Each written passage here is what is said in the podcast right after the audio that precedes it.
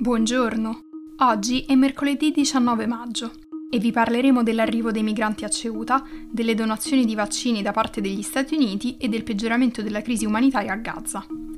Questa è la nostra visione del mondo in quattro minuti. Si stima che tra lunedì e martedì circa seimila persone abbiano attraversato il fronte polisario con la città spagnola di Ceuta. Il flusso di migranti non si è fermato neanche quando la Spagna ha schierato i militari lungo il confine con il Marocco.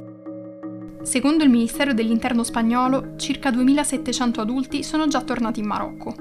Nel pomeriggio di martedì le autorità marocchine hanno chiuso la strada che porta al confine con Ceuta e la polizia, in tenuta antisommossa, ha disperso la folla di migranti. Nel governo di Rabat, nei funzionari locali hanno commentato la gestione della crisi migratoria. Ceuta sta vivendo il secondo afflusso di migranti più consistente dall'inizio dell'anno. Alla fine di aprile, infatti, più di cento giovani marocchini hanno raggiunto il territorio spagnolo a nuoto. Il ministro dell'Interno Fernando Grande Marlasca ha smentito le notizie dei media locali secondo cui i migranti minorenni sono stati deportati. Nel corso degli anni la Spagna ha costruito una relazione molto stretta con il Marocco per combattere l'immigrazione illegale e aumentare gli scambi economici tra i due paesi. Durante il suo discorso di martedì, il primo ministro spagnolo Pedro Sánchez ha evitato qualsiasi critica diretta a Rabat. La commissaria Elva Johansson, la massima autorità europea per le migrazioni, ha definito la situazione preoccupante e ha invitato il Marocco a impedire che le persone attraversino il confine con la Spagna.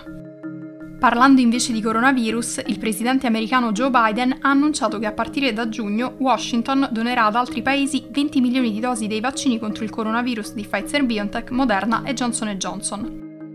La donazione è un altro passo verso quello che Biden ha presentato come un nuovo impegno per aumentare le forniture di vaccini e ampliare notevolmente la capacità di produzione. Il presidente democratico ha incaricato Jeffrey Zients, coordinatore della risposta al coronavirus della Casa Bianca, di sviluppare una strategia globale.